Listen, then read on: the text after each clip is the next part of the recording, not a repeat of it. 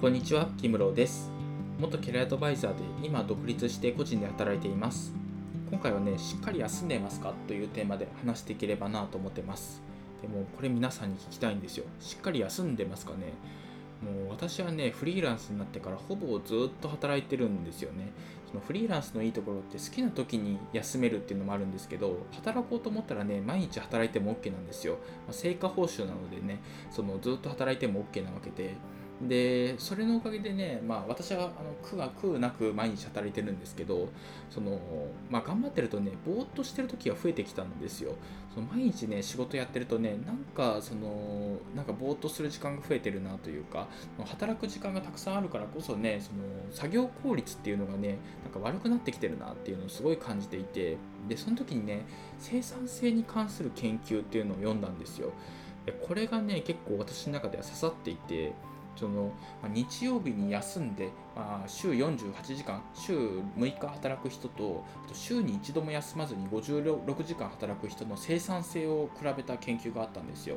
で結果的には1日ね休んでその働いた方が生産性が高かったっていう研究結果なんですけどやっぱりね休みって大切なんですよね。休むことでねその頭の回転が速くなるというかすっきりするっていうのがあるのかなと思っていてでそれをねちょっと聞いてから私もね一日休むようにしたんですよ。でサウナが私好きでで月に何回かねサウナに行くことにしたんですよね。そしたらねそのめちゃくちゃ生産効率が上がってそのサウナってやっぱいいんですよね。リラックスできるというかその、まあ、サウナってえーと、整うっていうんですけどそのサウナ行ってで冷水が入ってでそしたらねその血の巡りが良くなるというかねすごい頭がねすっきりするんですよ。でそれをねと整うっていうんですけどなんかうまく言えないですね。整うっていうんですけどこの状態になるとその頭がねそのいつもそのすごい何かしら考えてる状態からもう何も考えないぼーっとした状態になってすごいリラックスできるっていう感じなんですけどこれをその整う状態になってから寝てで次の日になったらねすごい頭の回転が速くなっていてすごいね作業効率がいいんですよ。なんかこれやろうあれやろうおし全部できたみたいな。なんかそういう感じになってねめっちゃ良かったんですよね。で是非ねこれをね皆さんに勧めたい。もうサウナに行く。で休む。で働くっていう。これをね是非やってみてほしいんですよ。でね最近ちょっとぼーっとしてるなと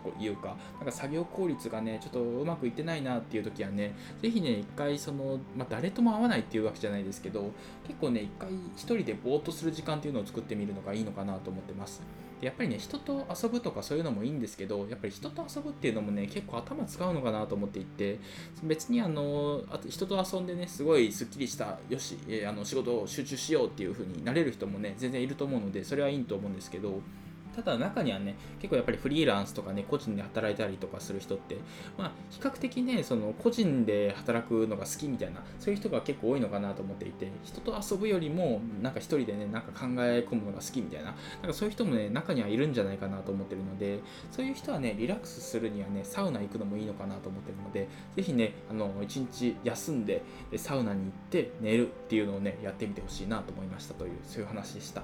というわけで今回は以上なんですけど今回はねしっかり休んでますかというテーマで話してきました。で結構ねこれねあのやってない人というかなんか毎日しっかり頑張っちゃうみたいな真面目な人ほどねこういうの多いのかなと思うのでぜひね生産効率っていうのを考えてねぜひ一日休んでみてください。で、えっと、私ね副業演芸場というブログをやっていてそっちでもね結構いい内容を書いてるかなと思うのでそっちもねぜひ合わせて読んでみてください。というわけで今回は以上です。ありがとうございました。